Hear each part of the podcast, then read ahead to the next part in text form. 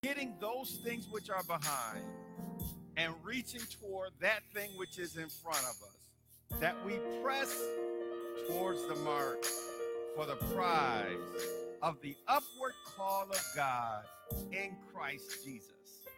We purpose to be people of purpose, of intensity, of commitment, of destiny, of courage, of strength, of perseverance, of resilience. We want to be that kind of people in the earth. We are looking at the end of giving ourselves away when that final offering is made and we offer our whole lives to you and commit our eternity to you that on the other side of this life that we will hear these two words well done. In the name of jesus. Now say this with me heavenly father. Your word says if i lack wisdom i should ask you in faith without wavering and that you would give it liberally without fault finding. I ask now for that wisdom. And I believe that I receive it. And I say with my Lord Jesus that I must be about my Father's business. Thank you for giving me your insight into my kingdom success. In Jesus' name, I pray expecting. Amen. Now say this with me I'm a believer of the Word of God. I am an epistle of the Spirit of God. I am a disciple of my man of God. I am a finder of the destiny path of God for my life. All right, you may be seated in the presence of the Lord. Just want to acknowledge those that are here for uh, that are joining us on Facebook Live and YouTube. If you haven't yet, please, please go out and subscribe to the YouTube channel. We got so many messages out there. You'll find a lot of uh, great, great information from our time as Destiny Generation Church. We have a legacy Facebook page um, there under New Generation Holiness Center Church International. You'll see both of those out there. Please, that information is out there. We did that on purpose um, to give you a chance to, to see us, and you'll certainly see the progression of our technology. We're not where we want to be, but we're not where we used to be. And uh, we're believing God that more people like yourself will be experiencing the difference of destiny, and that the sound and the voice that comes from this house will be heard around the world, bringing multiplied blessings to people, and that here locally, that the light that we raise up of spiritual, social, and economic empowerment will bring transformation to our city and the surrounding regions. We're in a place where we need transformation in our city, but where sin abounds, the scripture says grace much more abounds. So we are confident that God has sent us here and that the thing that He has put on our life has the power when we release it in faith and unleash it by faith to bring transformation to the things around us. Come on as we go on further into our series on unleashing the increase of faith. Amen? All right. So, um, unleashing the increase of faith. Um, we're so excited to be here. Uh, you know, I've been been out the last two weeks, and Pastor uh, Linda Butler, Minister Eva Jarrett ministered, and I said, uh, Lord, I got to come back and get my pulpit back in Jesus' name. Thank you, Jesus. But they did a really good job, and so um, though I was not here, uh, I even use it as an object lesson that I can be confident to go and do the other pieces of the destiny that God has for me, right? So part of my assignment both is to unleash um, the destiny of the people that are here. That's part of my assignment as your pastor, as your shepherd, as your man of God.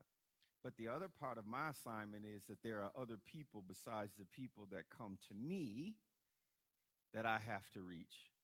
And so um, I would be remiss if I helped you to get to your destiny and then fulfilled all the assignment that God gave for me. And so I am grateful that we have a, a maturing um, congregation that um, really values the voice of God, even if it's in a different vessel than their primary man of God. Somebody say amen. Okay, so um, unleashing the increase of faith. Um, this series, we have objectives for that. Five objectives. Number one, to review and elaborate on the basics of basics of understanding the force of faith, how it works and doesn't work, in walking by faith. Two, to encourage you to examine faith as a toy, a trial, a tool, a tactic, a technology, or a termination. And we talked about that one before. And we want to get to the point where, you know, in the world they say I'm ride or die. That means I have no second options. I'm gonna I'm gonna do this all the way to the end. That's what it means to terminate, to complete it all the way to the end. Three, to enlighten levels of faith as described in scripture, right? So Pastor Butler talked about when you are become part of what we call being in the faith, what it means to be a believer and how that process works out. And then the growth in grace as you walk by faith um, to understand uh, how that process will be and, and to, to work on faith for character development. The Apostle Peter called, he said it this way receiving the end of your faith, which is the salvation of your soul, which means that your character is now aligned with Christ, that people should over time see growth in Christ's character working in you. And so that was a lot of what Pastor uh, Butler sp- spoke on. This other other part of this of this objective is um, encouraging to enlighten levels of faith as described in Scripture and exa- encourage self examination to move you to spiritual acceleration in your purposeful faith development. Minister Eva began to talk to us through levels of faith um, and she hinted at the reality that you can be strong in faith in one area, but weak in another. We all understand that, right? You go to the gym, if all you do is upper body reps, your legs ain't getting exercised.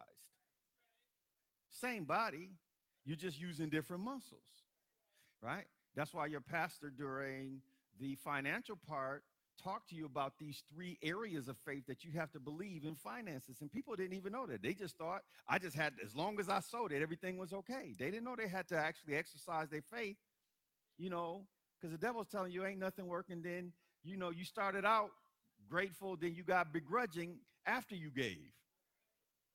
Right. So we talked about that this there is these things, and the Lord's really telling me there's some things He's going, I gotta teach, I gotta teach my preachers right? Because sometimes we we think we try to live off. I can't live off the gift that I use to minister to you. It is my assignment from God to be a preacher.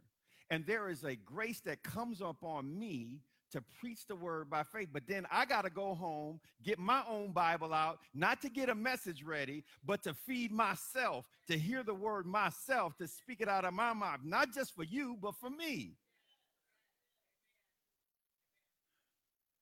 And so, really, what a preacher, I got to do double duty. I got to get what I need to give to you, but then I got to go back and get what I need to give to me. And if I'm not careful, I'll spend all of my time giving to you and not replenishing what it takes for me. And then the devil gets a chance to take me out. Jesus perceived that when he ministered, virtue went out of him. And then you saw he got up very early before day and went away from everybody, and he was by himself getting his own faith recharged. Number four, to illuminate power keys and principles that I've learned in my own life and seen in the life of my mentors and spiritual leaders.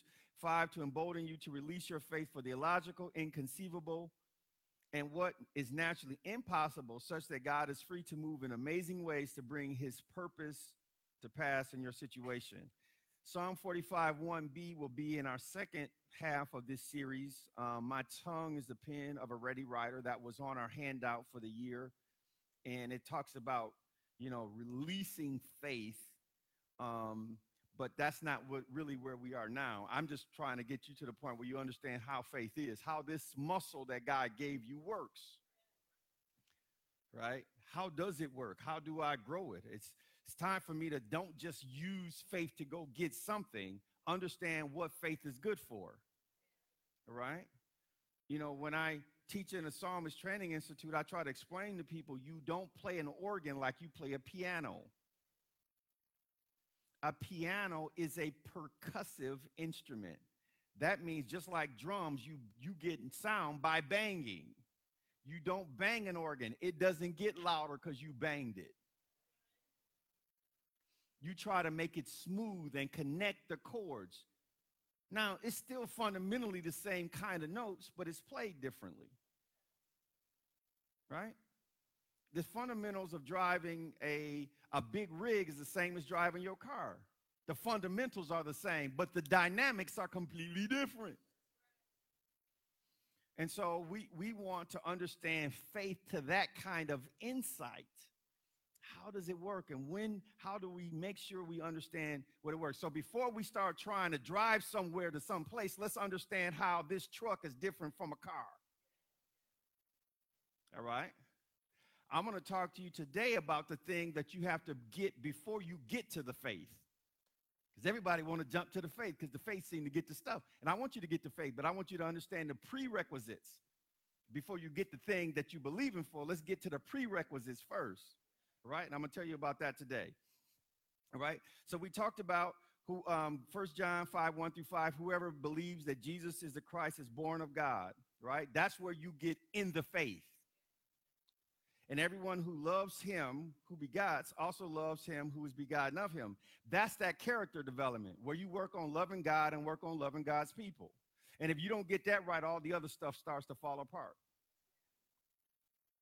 By this we know we love the children of God when we love God and keep his commandments. What commandments he's talking about? The commandment that he just told you to love God and love his children.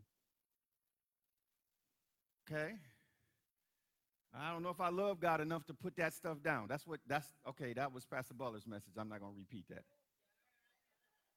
All right? Um, I, I'm tired of dealing with church people. Sorry. That's also in this, isn't it? It's a commandment. It wasn't a suggestion. Church hurt don't give you a chance to opt out of church. Some people on social media, did you just put up your finger and decided I'm gonna opt out of church? How you get a chance to do that? Does the Bible not so I mean, fellowship, God didn't exempt you from fellowship because we got social media. Okay? You don't get the chance to opt out. He designed you to be a part of a body, and a body must stay connected. If I separate my finger from the rest of my body long enough, this finger will die right?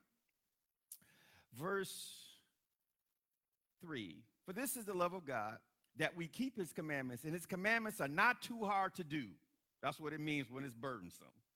Loving God, letting go of whatever he tell you to let go, and loving his people when they have spots because you got some problems too, is not too hard. You not it's not so deep that you can't do it.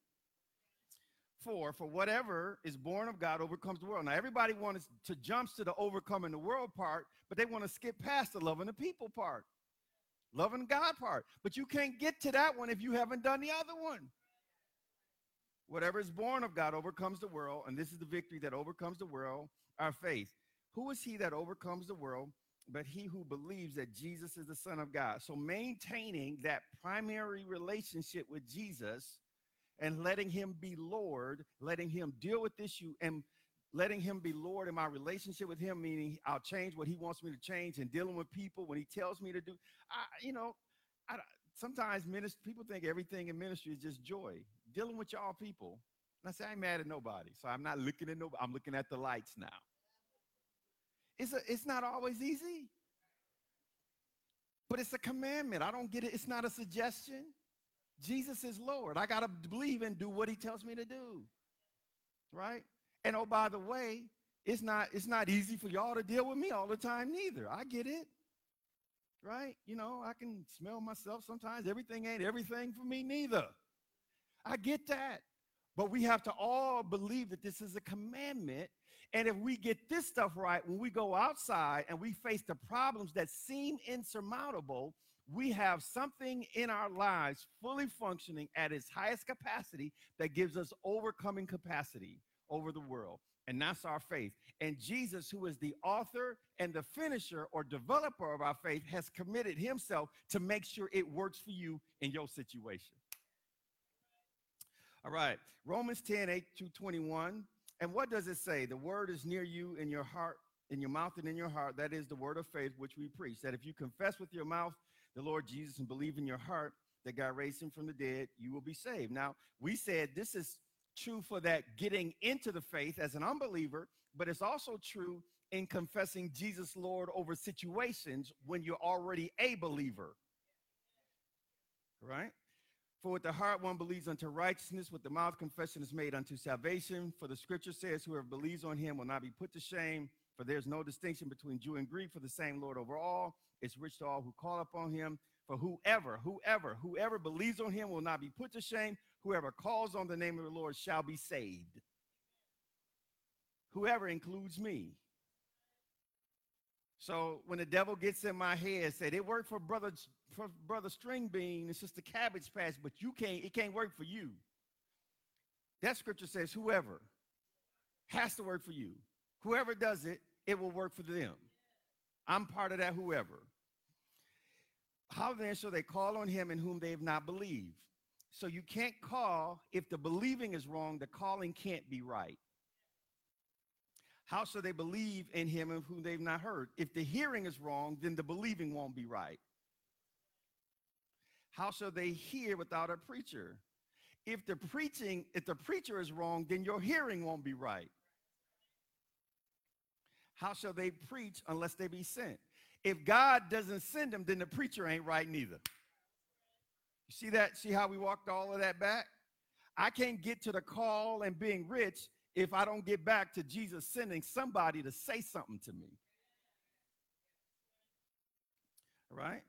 As it is written, how beautiful are the feet of those who preach the gospel of peace, who bring glad tidings of good things, but they have not all obeyed the gospel. For Isaiah says, Lord, who has believed our report? So then faith comes by hearing, and hearing by the word of God.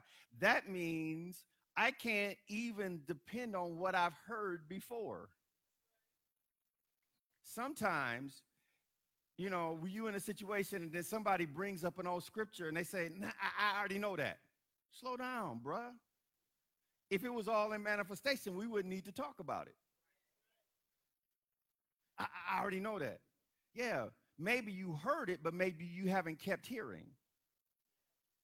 You know, um, when you buy milk, it has an expiration date. So it tells you there's only a certain time that is good, and then you got to get you some more milk. So your faith will expire if you don't continue to feed it. Right? So that's why we have things like social media. We're not putting videos out there because I want everybody to see me. I need you to have capability to get a continuous infusing of your faith so that you can keep hearing and hearing because you didn't get it all the first time. Particularly the way your pastor preached. He put too much in the message for you to get it all the first time. You need to go back and listen. I'm just saying. As it is written, how beautiful are the feet of those who preach the gospel of peace, who bring glad tidings of good things. God honors and orders my steps as your preacher. Once I commit to him to preach his word, then he says, I'm gonna, I'm gonna help your pass out. Right? So when God sends a real preacher to you, you should be happy. Coming to church shouldn't be like, okay, we got to go to church today. Then you don't understand how this part works. But they have not all obeyed the gospel, for Isaiah says, Lord, who has believed our report, so then faith comes by hearing and hearing by the word of God. But I say, have they not heard? Yes, their sound has gone out to all the earth and their words to the ends of the world. That's a scripture I'm standing on that the sound of destiny will go everywhere. Verse 19, but I say, I say, did Israel not know? First, Moses said, I will provoke you to jealousy by those who are not a nation. I will move you to anger by a foolish nation. But Isaiah is very bold and says, I was found by those who did not seek me. I was made manifest to those who did not ask for me. But to Israel, he says, All day long I have stretched out my hand to a disobedient and contrary people. So we gave you two flow charts. The first one is, let's show our two flow charts. The first one, here's, here's option A right? Option A is says that I have a preacher sent by God, right? That preacher has had a real God experience. Moses, it was with the burning bush. Joseph had a dream. Jesus, it was in the wilderness, sent by God. They have a, an encounter with God, and then he sends them to preach. They're sent to preach. You hear. Option A says you believe, you get right standing with God and released from shame. You call to it, and then God's riches and salvation are manifested in your situation. That's what we want to happen. But there is another option. Let's go to option B. Option B says you're, there's a preacher still sent from God, right? Has that encounter, preaches, people hear, but rather than responding with belief, they respond with unbelief. Unbelief doesn't mean non belief, unbelief means you believe something different than what God is saying. You believe something different than unrighteousness. You're not right with God. Then the shame that you would have been released sticks to you. Instead of God being released towards you with his riches, poverty sticks to you. Bondage sticks to you. And then God replaces you and find somebody else who will believe what he said. And then you get jealous of those people that you get replaced by. All of that was in that passage of scripture, wasn't it? I'm going to provoke you with a people that's not a people right? So Moses talked about the land flowing of milk and honey. People start believing in the giants and the grasshoppers. And all of that happened. He said, Y'all gonna die in the wilderness, and I'm gonna replace you with your own kids. That's why some parents are, are jealous of their own children.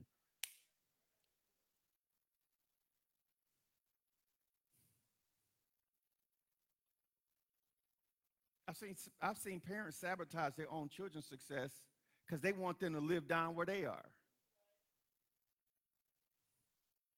Okay? So we have to watch, right? So we've given you a definition of faith. Let's look at our definition. Faith, we say it was believing without sense realm evidence, agreeing and acting on divine promises until the power of those promises are displayed in open operation, agreeing with the truth of God's word until the power of that word changes your situation. We say faith is trust. What do you rely on, lean, put confidence in? When, thing, when things get tough, what do you turn to? Are you your own God? We said faith is the ability to believe that desirable things exist and which we hope for actually already exist and belong to us. Then we gave you another definition. Faith is the process and equipment provided, process, equipment, and lifestyle provided by God, whereby the believer, through a process of biblical belief, confession, and corresponding action, receives God's grace, precious promises, pursued empowerments in world overcoming quantities in spite of opposition, situations, and setbacks, enabling heaven's influence to interrupt and overpower Earth's problem. That's a long definition, but that's really important. Each part of that, right, is important. Okay, so if you need your camera, take, take a picture, take a picture, or go out to subscribe to the Destiny Generation Church YouTube page. It'll all be there, and you can stop, pause, and rewind to your heart's content. That was a revelmercial. That's a revelation and commercial, not an infomercial. Not information and commercial, but a revelmercial. All right. So I got a key statement for you today. And that key statement is like, where do we start with this faith? Faith, my key statement is faith begins where the will of God is known. Faith begins where the will of God is known. How do I trust God for it if I don't know what his will is concerning it? Okay. Some people don't have confidence in healing because they've been around preachers that said God healed 2,000 years ago, but you hit, you were born too late. They don't know if it's God's will to heal them. Some people don't know if God, you know, I know he'll prosper the man. I don't, I never know who the man is. Can you, can you tell me who the man is?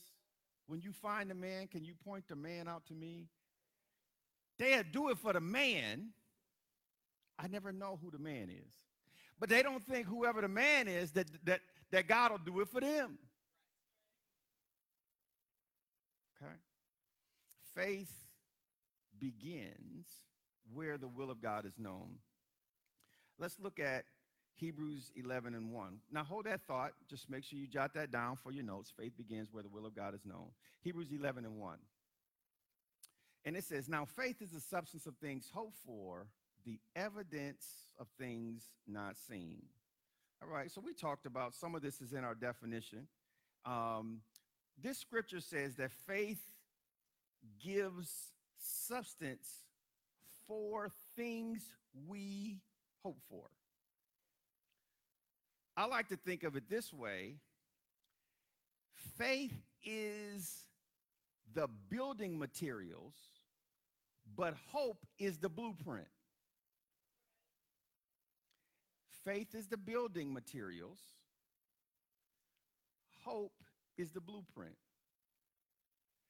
If you go to a building site, there's always a bunch of material there but there is a master planner with some master plans that guide the building.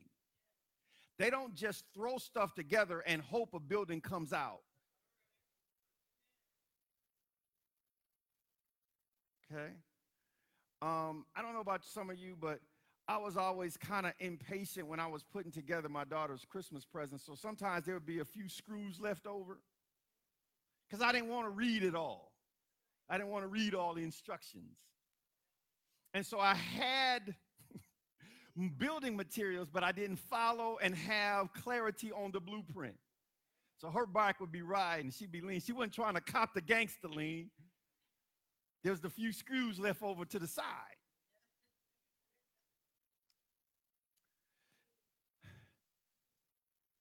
So I can infer before I get to the building part where stuff starts to build in my situation, I need to make sure that my blueprint is clear. Okay, Pastor, I don't know what to do with that yet. Just just just make sure you get that. Do you get that I need a blueprint plus building materials? Even in the production of life, the husband's seed is the blueprint, but the wife provides the building material. Selah.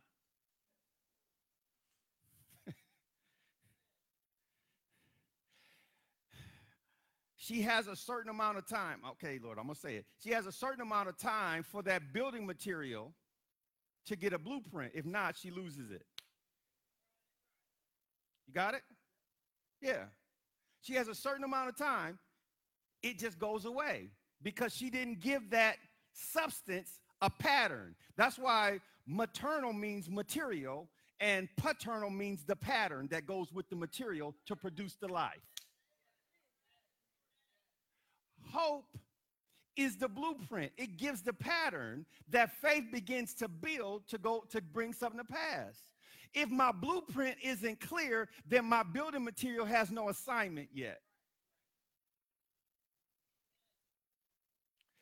Faith gives substance to what I hope for. So now I got to understand how does hope come? Because if my blueprint isn't right, my building material is sitting there just waiting. Look at Ephesians 2. I'm going to read verse 10 through 13. Now, isn't this some that's a whole different way to even think about faith, isn't it? Okay. I'm going to read verse 10. That's our core vision scripture, but I'm going to read down to verse 13. Verse 10 says, For we are his workmanship, created in Christ Jesus for good works, which God prepared beforehand that we should walk in them.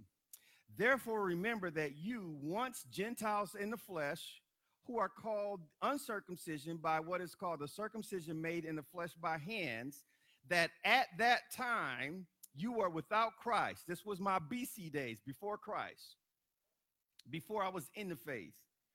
But now in my BC days, it says, being aliens from the commonwealth of Israel and strangers from the covenants of promise. I am stranger from covenants of promise having no hope and without God in the world. But now in Christ Jesus, you who once were far off have been brought near by the blood of Christ. So this scripture says, that if I am a stranger to the covenant of what God promised, God's legal, spiritually binding agreement that he commits himself to a covenant partner who is usually a man and that man's descendants. If I have no access to the covenant, then I am I really have no access to God and I have nothing to hope for. So it gives me the sense that hope comes from me connecting with what God has promised. Because faith begins where God's will is known. And he expresses his will through his covenant. Now look at verse 19. Now, therefore, you are no longer strangers and foreigners, but fellow citizens with the saints and members of the household of God. And you now have access to the covenants of promise. But have you spent enough time in the covenant of promise so that your blueprint is clear? I know what God want to do. But have you spent enough time meditating it so that you have a clear blueprint of what he wants to do in your life? Hope is an earnest expectation, but based on what? Based on our hope, um, that our hope is built on understanding what God has promised. You know, early in in the um, in the previous expression in New Generation days, you know, Apostle uh, used to teach us on faith, and uh, she was teaching on faith and confession. And so, um, one of my nephews said, would say to me, he would he called himself saying it to God, but he made sure I was close enough to hear it. And he would say, I believe God that Uncle David's gonna buy me a car. Now, neither God was moved by that, nor was Uncle David. Why? Because God never promised him that Uncle David was going to buy him a car.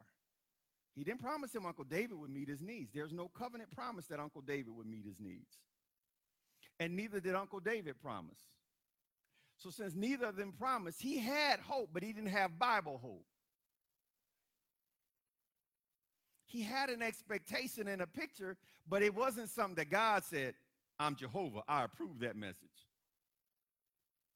So, his blueprint was not a Bible blueprint. Okay? All right. Now, the second part of that we need to understand when we think about hope is hope is both what God has promised and what you desire when they intersect. God can promise you healing, but you just want to get to heaven, and his promise is up here, but yours is down there. He has to bring his substance down to what you're believing for. That's why when I'm as a pastor, when I'm touching and agreeing with people for healing, I got to say, okay, what are you believing God for? Okay, I can be up here saying I'm believing for complete healing, and you just want, you know, you just want the medicine to work. And I'm not even mad at you. But we we we don't have the same picture. So you and God have to have the same picture. It is when what he promised and what you desire that intersects, that's when you really have Bible hope. Is that clear? All right. Hope is an ability, hope has an ability within it to keep us focused on the blueprint while the building is being built. Have you ever went by a building that was being built and then they had a picture of the finished product? Now you seeing a bunch of mud, a bunch of dump trucks, a bunch of dust going, a bunch of old crusty dudes with, with nasty clothes on, moving stuff around. But there's a picture of a beautiful building. And sometimes the picture have folks looking like me with suits and stuff walking into it hope is that picture that keeps you steady while the blueprint, while the building is still going. Let's look at it. Romans 8 24 and 25. For we are saved in this hope. Hope has an ability to keep us in, in, in keep us in, in, a, in a position of, be, of God's rescuing us. But hope that is seen is not hope. For why does one still hope for what he sees. But if we hope for what we do not see, we eagerly wait for it with perseverance. We eagerly wait for it and are persevering. We eagerly wait for it and can endure and eager and enjoy the waiting process if we really are in hope. Let's look at another scripture, First John 3 2 and 3. Beloved, now are we the children of God, and it's not yet been revealed what we shall be, but we know that when he is revealed, we shall see be like him, for we shall see him as he is. And everyone who has this hope in him purifies himself just as he is pure. If I really believe, see, that's why I know everybody that say they love Jesus don't believe he coming again, because they're not getting pure. He that has the hope that Jesus really is coming, I don't want him to catch me like doing something crazy, so I'm not going to do something crazy. If I believe he really coming, you know what I'm saying? Now, I may jack up all, when I was a kid, I would jack up all year long, but in December, because I had some expectation that something good was to come, it made me straighten up and fly right. I could be good for one month just on the picture that something on Christmas Day was coming. He that has that hope within himself makes himself pure. Do you have a blueprint that Jesus is coming in your situation? Do you see him working that thing out? Can you hold that picture long enough that God that gives God the time to keep the building process going?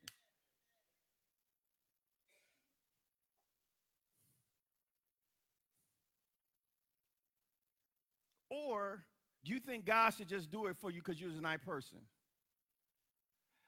I, am believing in healing.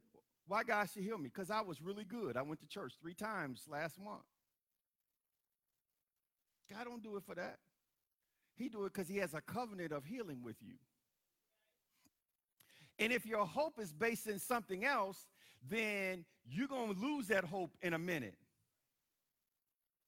Then you get mad at other people. I've been in church more than them, and then they got the thing I was believing for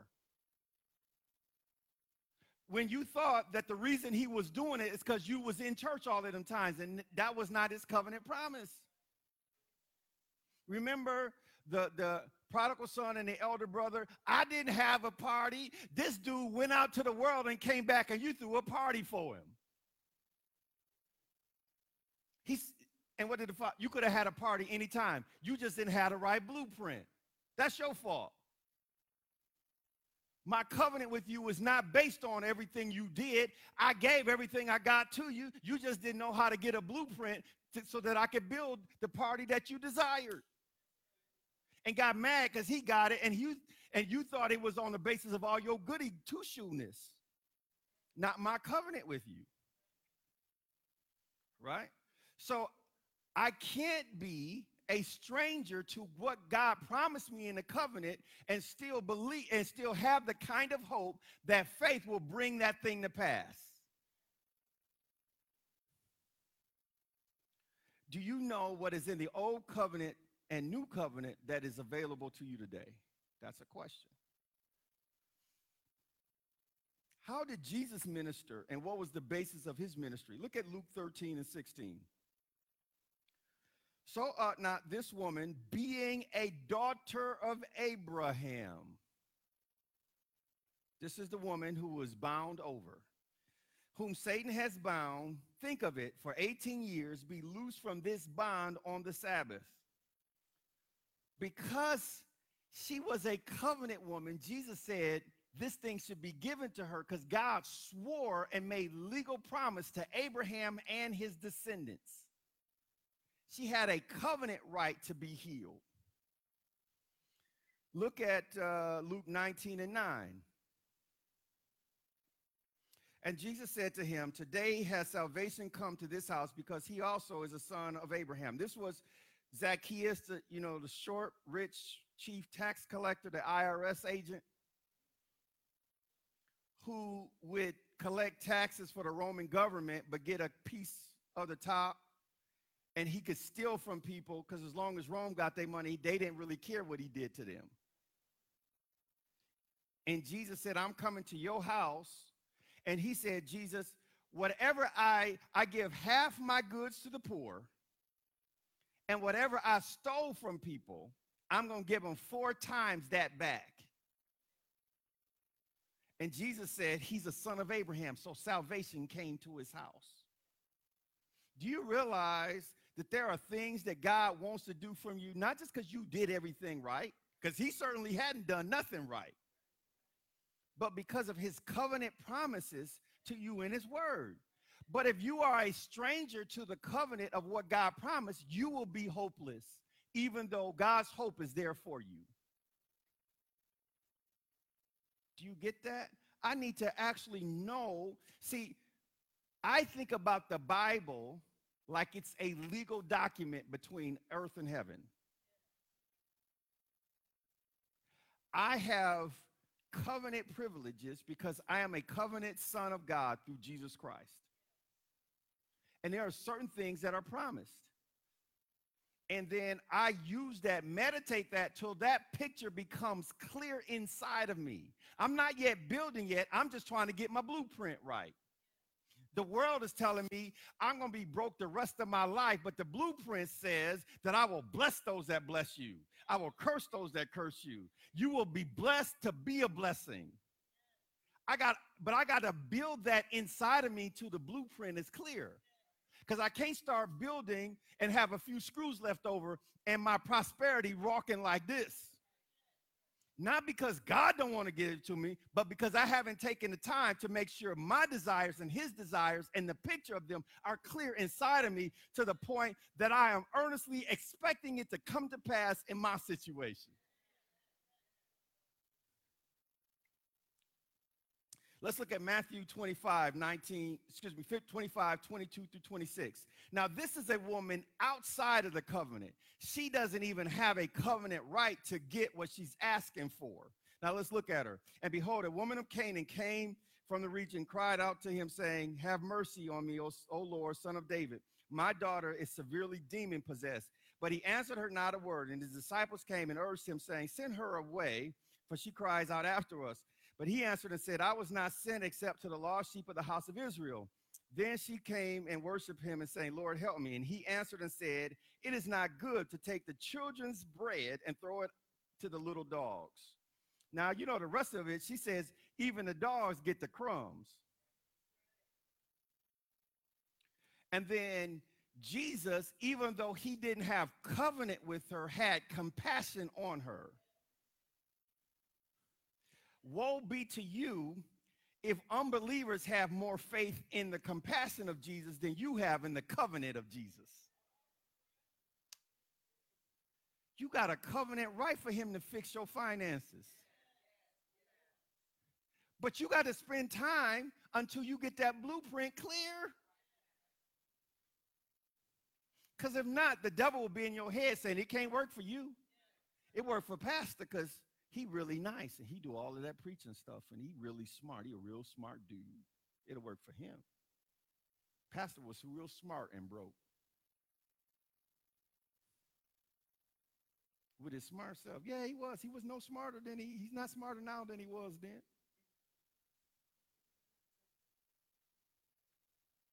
But he has a better p- picture of the covenant than he had then. Does that make sense? I want you to understand that there's a covenant thing that you have.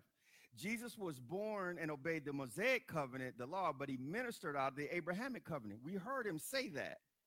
That's why he talked. He said, listen, people that's in the covenant got certain rights. You got rights. But do you know, and do you know what verse you're standing on? I'm leaving God to hear me. What verse I'm saying? I know it's somewhere in the scripture. Um, um, um, have you looked at it enough to that picture? Have you meditated to the point where you can see yourself with that more than you see the problem?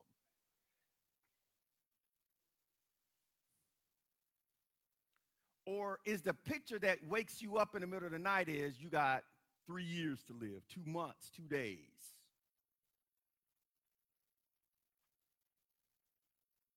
Do you have the picture that give and it shall be given unto me, or is the picture that I'm going to be stuck with this debt the rest of my life?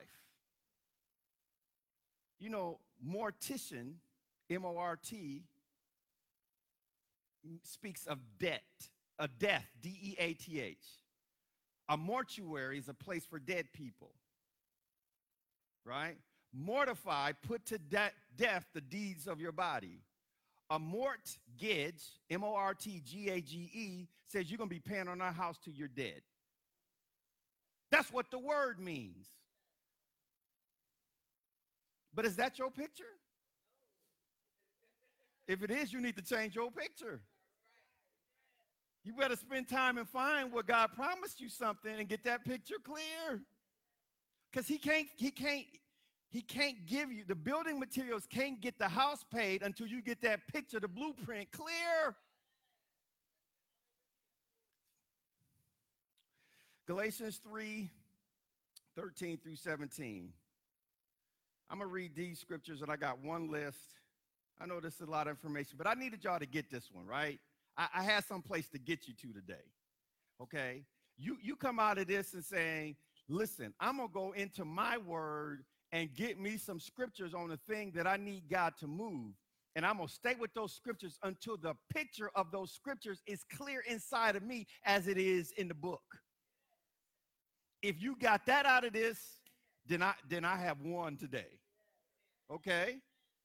Pastor, I don't know all the scriptures I need. Well, come see me or see one of the ministers. I don't know what scriptures I need to stand on for the issue that I'm facing. We'll get you some help. But even when I give you the scriptures, I can't go home with you and then get them to the point where that picture is clear inside of you. You're gonna have to do your own homework. I can I can tell you what scriptures you need. I'm pretty good at that. But I still can't go home for you and spend the time it takes to get that picture crystal clear inside of you. You're going to have to do your own homework, darling. Galatians 3 13 through 17. Christ has redeemed us from the curse of the law, having become a curse for us, for it is written, Curses everyone who hangs on the tree, that the blessing of Abraham, that's where the Abrahamic covenant gets on us, might come on the Gentiles in Christ Jesus, that we might receive this promise of the Spirit through faith.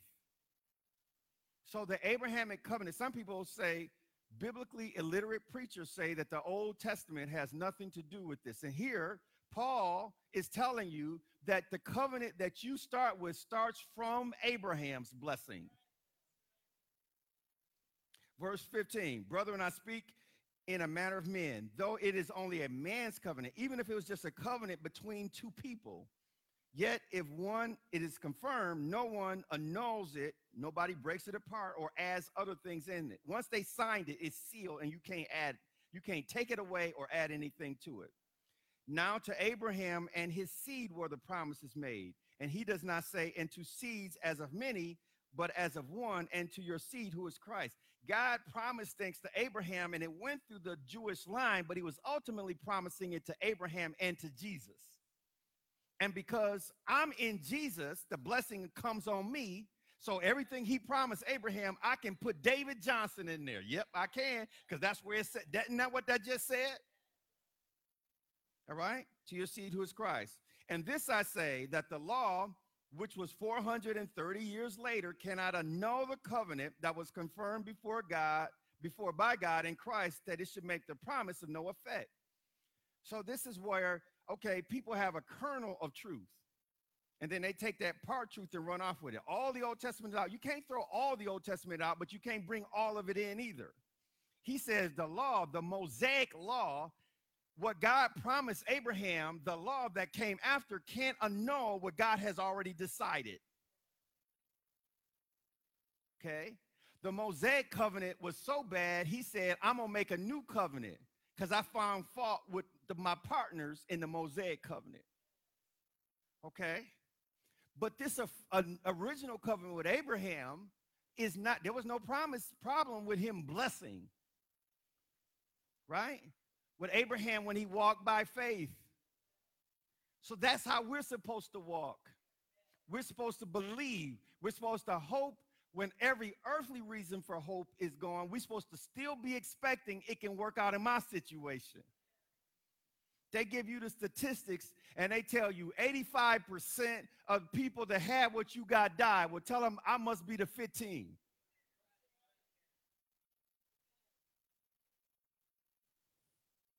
I'm on the other side of that because I'm hoping on something besides the earthly statistics.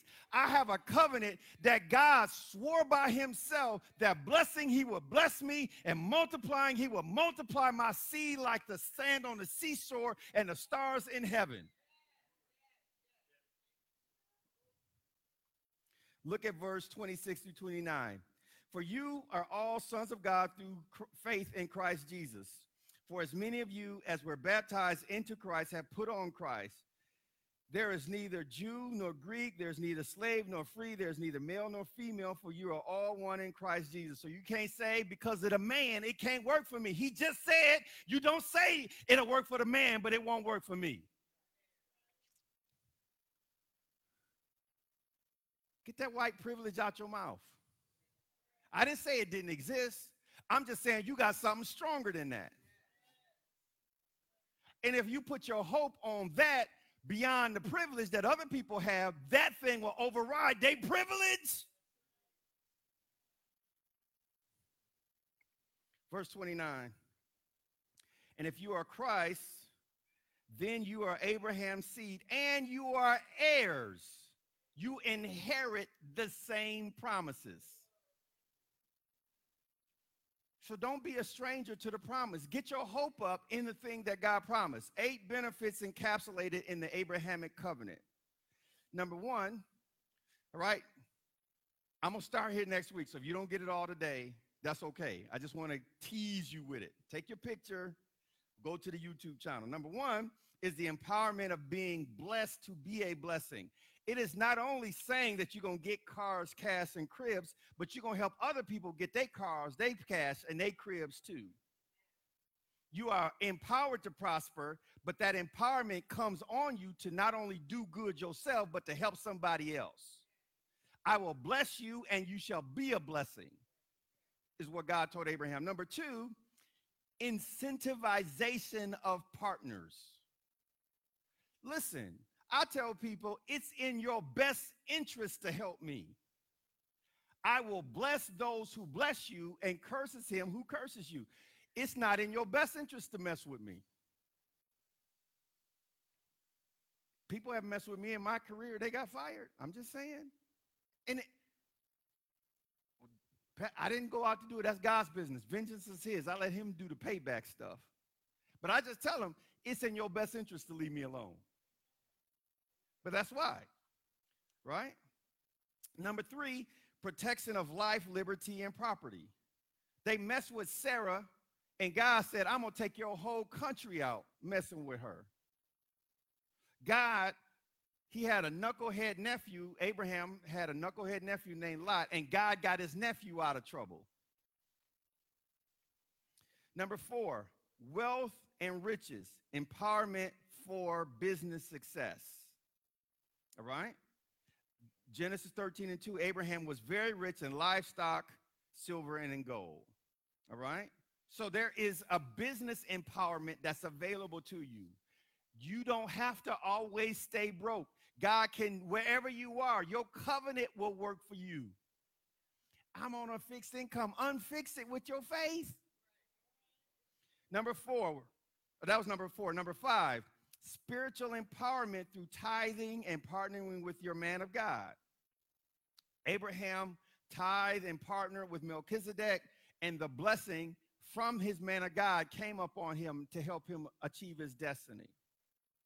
Number six, supernatural empowerment to produce a family of faith.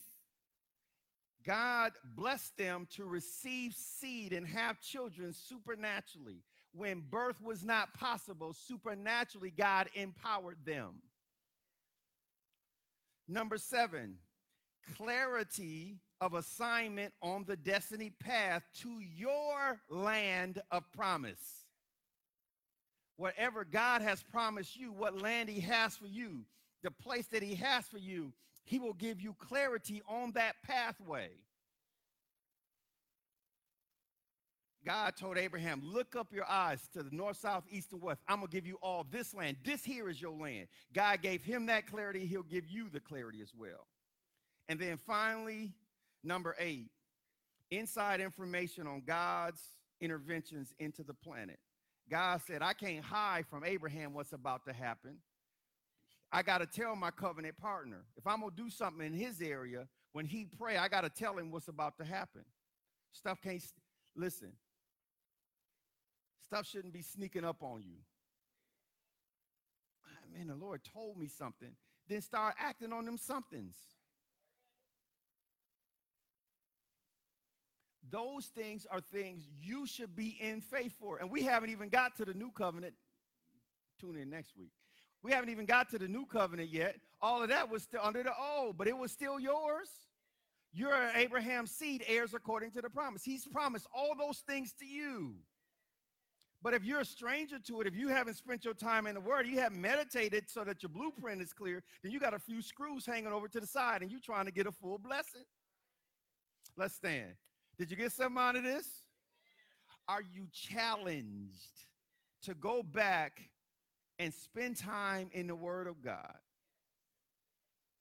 to deal with the issues that God has in your life? Do you see it? God has amazing things for us. He has things, but we got to go through. That's why this is why this unleashing the increase of faith is so important. And you can be strong and powerful in one area, but be weak in another area because you just haven't spent the time getting your blueprint solid. Or you believe God should do it for the wrong reasons. You trying to earn something that he just wants you to receive. And then you get mad when somebody comes in with simple belief and then you've been struggling in this area all this time and they come in and get it. Sister, she just got saved and then she done married the, the boo of the church. And they be, listen, child, please. Okay, I'm just saying, stuff like that happens. People think it's the wrong thing. And they don't understand how covenant works or how to develop the God kind of hope so that their faith could be, give substance to it. Amen? Thank you for those of you that are watching. I'm challenging you also in this message. I'm challenging you to believe God. I'm also challenging you to partner with me as a man of God by sowing your seed to help us help other people experience the difference of destiny. There's information available to you in that regard where you can um, text the information that's there. Please consider sowing a seed in that. Also, I'm going to challenge you to also, as you sow your seed, believe that there's destiny empowerment that's coming upon you as a part of your covenant rights, as a covenant partner, as a destiny partner with Destiny Generation Church. Please, please, please, I'm going to lead people through a prayer of salvation. Stay with us here while we do that, and, and we're going to invite you to participate with us and then we'll have a few more parting words for you. All right, saints, um, close your eyes for a second. Think about what you heard today. I'm saying words, but the Holy Spirit is saying words as well. What is He telling you that your hope is not clear in? I mean, it might be I gave you some things, but I didn't give you all of them. Um, I found in the covenant. Now you may not want this while your eyes are closed, but don't hate on me because I found it in the Word of God. Um, Abraham and Sarah had intimate intimate pleasure until she died. Now that may not be a big promise for you, but for Pastor David, I was waiting. That's a big deal for me in Jesus' name. Right? Just because somebody else doesn't want it doesn't mean you can't have it, but you got to really believe it and receive it. What is the Lord dealing with you on? Well, the first thing you need to do is understand that to receive God's covenant in the first place, you must come into the covenant through Jesus Christ. How do you do that? Believe that he came, that he died, that he rose again, and ask him to be the Lord of your life. And then, as the Son of God through Jesus Christ, then you come into the covenants that are available to you. I only gave you half of it, but that half was good all by itself, wasn't it? There's some new covenant blessings that are even more powerful on top of that that we'll talk about next week. If that's you, if you'd like to make Jesus Christ the Lord of my life, would you show me that by raising your hand? In the name of Jesus. Hallelujah. All right. And for those that are watching us online, I'm going to challenge you to, if you're watching us on Facebook, message us, let us know that you're praying the prayer of salvation with us, and then we'll make sure that we follow with you directly. Amen. My second appeal is this that you would also, um, maybe you are a person that is a believer, but you haven't received the empowerment that comes through the infilling of the Holy Spirit. When my daughter was young, I, I told her that the Holy Spirit is the babysitter until Jesus comes back. She got that. Real simple. She got that. She understood, you know, dad's coming, but there was a babysitter until dad gets back. And that's what the Holy Spirit is. He guides us and He gives us the ability to communicate in heaven's language so that not only God works in your situation, but angels work in your situation as well. If that's you, you believe in God to receive this second level empowerment called the baptism in the Holy Spirit. Can you show me that by raising your hand? And I'll, we're just going to say some prayers of agreement with you in Jesus' name. All right? I'll see your hand. Thank you. My third appeal is maybe you're a believer um, but you've allowed hurts, hindrances, and habits to get in the way. You know, one of the names of God in the book of Romans, I didn't have this in my notes or I would have said it, is that God is the God of hope.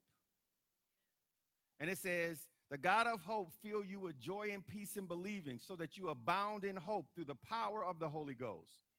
So if you need God to supernaturally um, empower you as you're in your word to get your hopes up based on the covenants of promise, raise your hand. I just want to know who I'm agreeing with that God God's going to move in my situation because I'm going to get my hopes up. I have some situations that look hopeless, but I know God can do it. I see it in his word, but I got to get that blueprint right in me.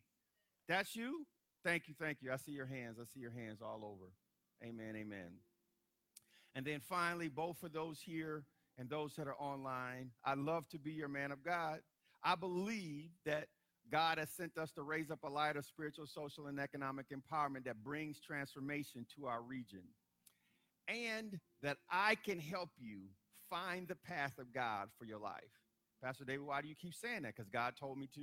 And He told me to invite people to come and both partner with us and be a part of our assembly of this fellowship. Now, there's many other people doing great things, and if God hadn't told you to come and be a part and you're doing this, well, God bless you, and we're glad that the ministry can bless you. But if God is moving on you, God's promised me that as crazy as it might sound, people going to come from all over the world to come to Flint, Michigan to hear the word of God coming out of this place. I believe that because he said it. All right?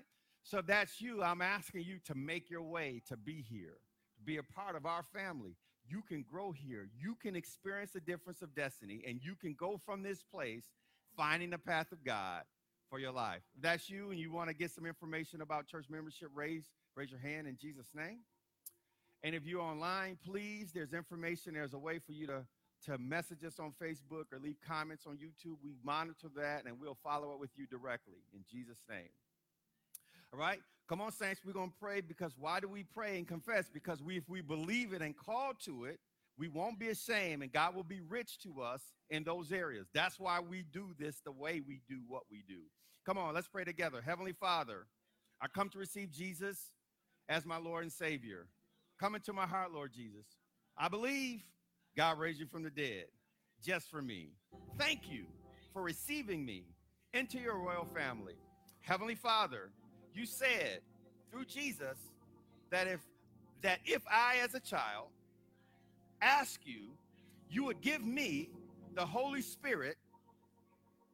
I am asking you, and I receive it, and I fully expect to speak with other tongues as your spirit gives me utterance. Heavenly Father, I thank you that you are the God of hope. I have joy and peace in believing that your covenant promises to my father Abraham are true to me, that I inherit every covenant promise. Thank you for empowering me in hope through the power of your Holy Spirit. I fully believe that this is a key part to unleashing the increase of faith in my life. In Jesus' name, amen. Go ahead, praise the Lord. Thank you, all of you that joined us. We will be here Tuesday night talking about the um, understanding the dynamics of destiny relationships. And then we'll be here next week and continuing on with unleashing the increase of faith. God bless you. See you next week.